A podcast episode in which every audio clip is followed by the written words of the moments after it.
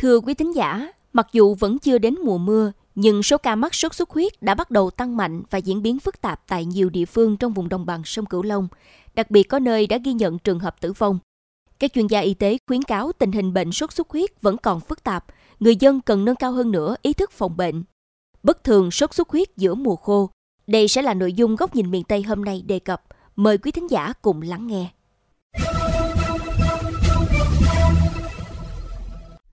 Số ca sốt xuất huyết trên địa bàn tỉnh Đồng Tháp đầu năm đến nay gia tăng 2,8 lần so với cùng kỳ năm 2022. Đây là mức rất cao. Hiện tỉnh đã ghi nhận hơn 330 ổ dịch. Chỉ hơn 2 tháng đầu năm, Trung tâm Y tế huyện Cao Lãnh đã tiếp nhận trên 60 ca sốt xuất huyết, trong đó có 12 ca nặng, chủ yếu là trẻ em dưới 15 tuổi. Có bệnh nhân mắc sốt xuất huyết lần 2 cách lần bệnh trước chỉ vài tháng. Ông Đoàn Tấn Bủ, Phó Chủ tịch Ủy ban nhân dân tỉnh Đồng Tháp chia sẻ: Truyền thông để mà cảnh báo nguy cơ, nâng cao nhận thức, rồi truyền thông, diệt mũi trưởng thành, diệt lăng quăng chỗ nào có ổ dịch thì sẽ khống chế bao dây dập dịch. Còn những cái chỗ còn lại thì trong cái phần gọi là thường xuyên phát quan dọn dẹp vệ sinh nhà cửa rồi diệt mũi diệt lăng quăng để cho cái việc phòng chống dịch bệnh nó liên tục. Còn tại Long An, số ca mắc sốt xuất huyết trên địa bàn tỉnh trong những tuần gần đây có dấu hiệu giảm so với đầu năm nay, nhưng vẫn ở mức cao so với cùng kỳ các năm trước. Theo số liệu thống kê của Trung tâm Kiểm soát Bệnh tật tỉnh, từ đầu năm đến nay, toàn tỉnh ghi nhận trên 770 ca mắc sốt xuất huyết, tăng 4,3 lần so với cùng kỳ năm 2022.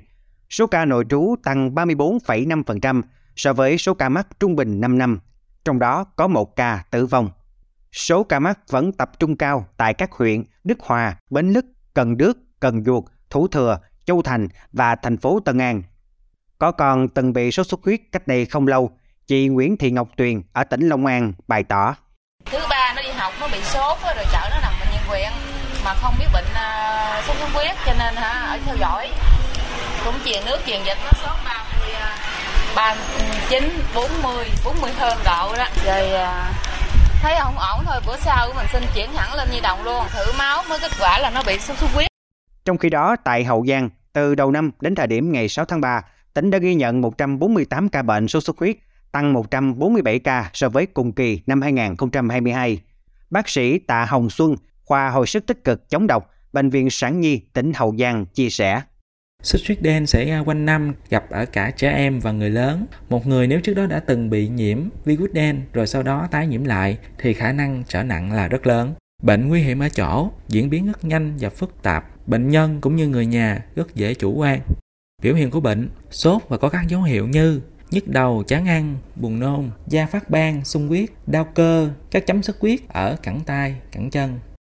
Trước diễn biến khó lường của sốt xuất huyết, ngành y tế đã nỗ lực kiểm soát chặt chẽ, ngăn chặn sự lây lan từ các ca bệnh, các ổ dịch nhỏ, đồng thời điều trị hiệu quả, đẩy mạnh truyền thông, giảm số mắc, giảm bệnh nặng, tử vong, không để xảy ra dịch lớn. Bác sĩ chuyên khoa 2 Đỗ Phát Hưng, Phó Giám đốc Sở Y tế tỉnh Hậu Giang cho biết. Trước tình hình diễn biến ờ, phức tạp của bệnh sốt xuất huyết, thì tỉnh Hậu Giang cũng đã tập trung ờ, chỉ đạo cho các huyện, thị xã, thành phố vận động tuyên truyền người dân nâng cao nhận thức về phòng chống sốt xuất huyết, tổng vệ sinh môi trường, diệt mũi, diệt lăng quăng và phòng chống mũi đốt trong tất cả các địa bàn trên toàn tỉnh. Tất cả các cơ sở y tế ừ, thực hiện theo phát đồ điều trị sốt xuất huyết của Bộ Y tế cũng đã chuẩn bị sẵn sàng cái lượng thuốc khi có bệnh nhân mắc sốt xuất huyết sẵn sàng điều trị đáp ứng theo yêu cầu điều trị về mặt chuyên môn. Sốt xuất huyết hiện không còn là bệnh xảy ra theo mùa mà lưu hành quanh năm, nên việc phòng ngừa từ chính mỗi người dân là rất quan trọng. Không có lăng quăng, không có mũi vằn, không có sốt xuất huyết.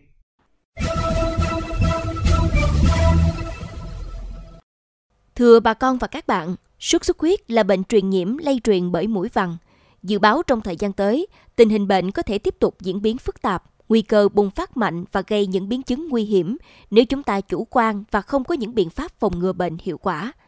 Tiếp tục vấn đề này, mời bà con và các bạn cùng theo dõi bài bình luận do phóng viên Mộng Toàn thực hiện. Có thể nói bên cạnh yếu tố thời tiết và môi trường vệ sinh tạo điều kiện cho mũi phát triển rất mạnh và truyền bệnh sốt xuất huyết. Chính tâm lý chủ quan, coi nhẹ và khi phát hiện ra bị sốt xuất huyết thì thường đã muộn, dẫn đến điều trị khó khăn và kéo dài. Chuyện đáng lo ngại nhất là người dân chưa quan tâm việc phòng bệnh. Thông qua kiểm tra, xung quanh nhà người dân còn nhiều vật phế thải, động nước, lăng quăng có trong các vật dụng chứa nước. Thậm chí trong quá trình xử lý ca bệnh ổ dịch tại cộng đồng còn gặp phải khó khăn. Một số người dân chưa hợp tác, không đồng ý phun hóa chất trong nhà khi ngành y tế triển khai phun hóa chất diệt mũi. Tình trạng này khiến xử lý các ổ dịch chưa triệt để, nguy cơ dịch bệnh vẫn còn và có thể tiếp tục lây truyền bệnh. Bệnh sốt xuất huyết hiện chưa có vaccine phòng bệnh và không có thuốc điều trị đặc hiệu. Do mũi truyền bệnh nên khó khống chế được.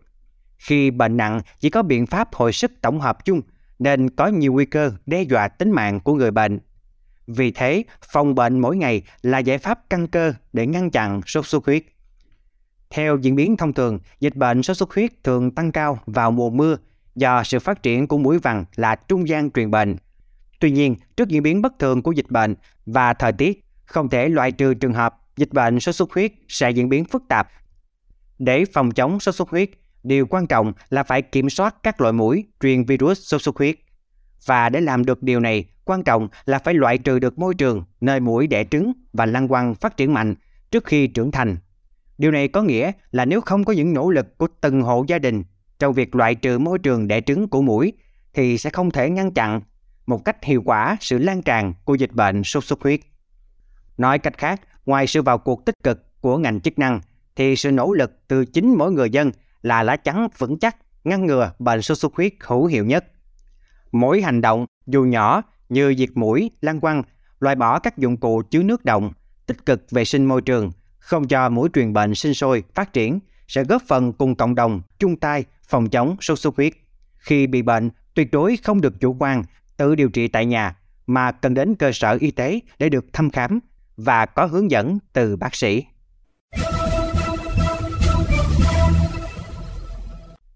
Đến đây, chuyên mục Góc nhìn miền Tây trên Mekong FM 90 MHz cũng xin được khép lại.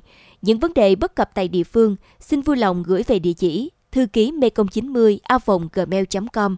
Đồng thời, mời quý vị và các bạn cùng lắng nghe kênh podcast chuyên biệt đầu tiên về đời sống của người dân vùng đất phương Nam chuyện Mekong trên nền tảng thiết bị di động bằng cách truy cập vào các ứng dụng Spotify, Apple Podcast trên hệ điều hành iOS, Google Podcast trên hệ điều hành Android, sau đó gõ từ khóa chuyện Mekong.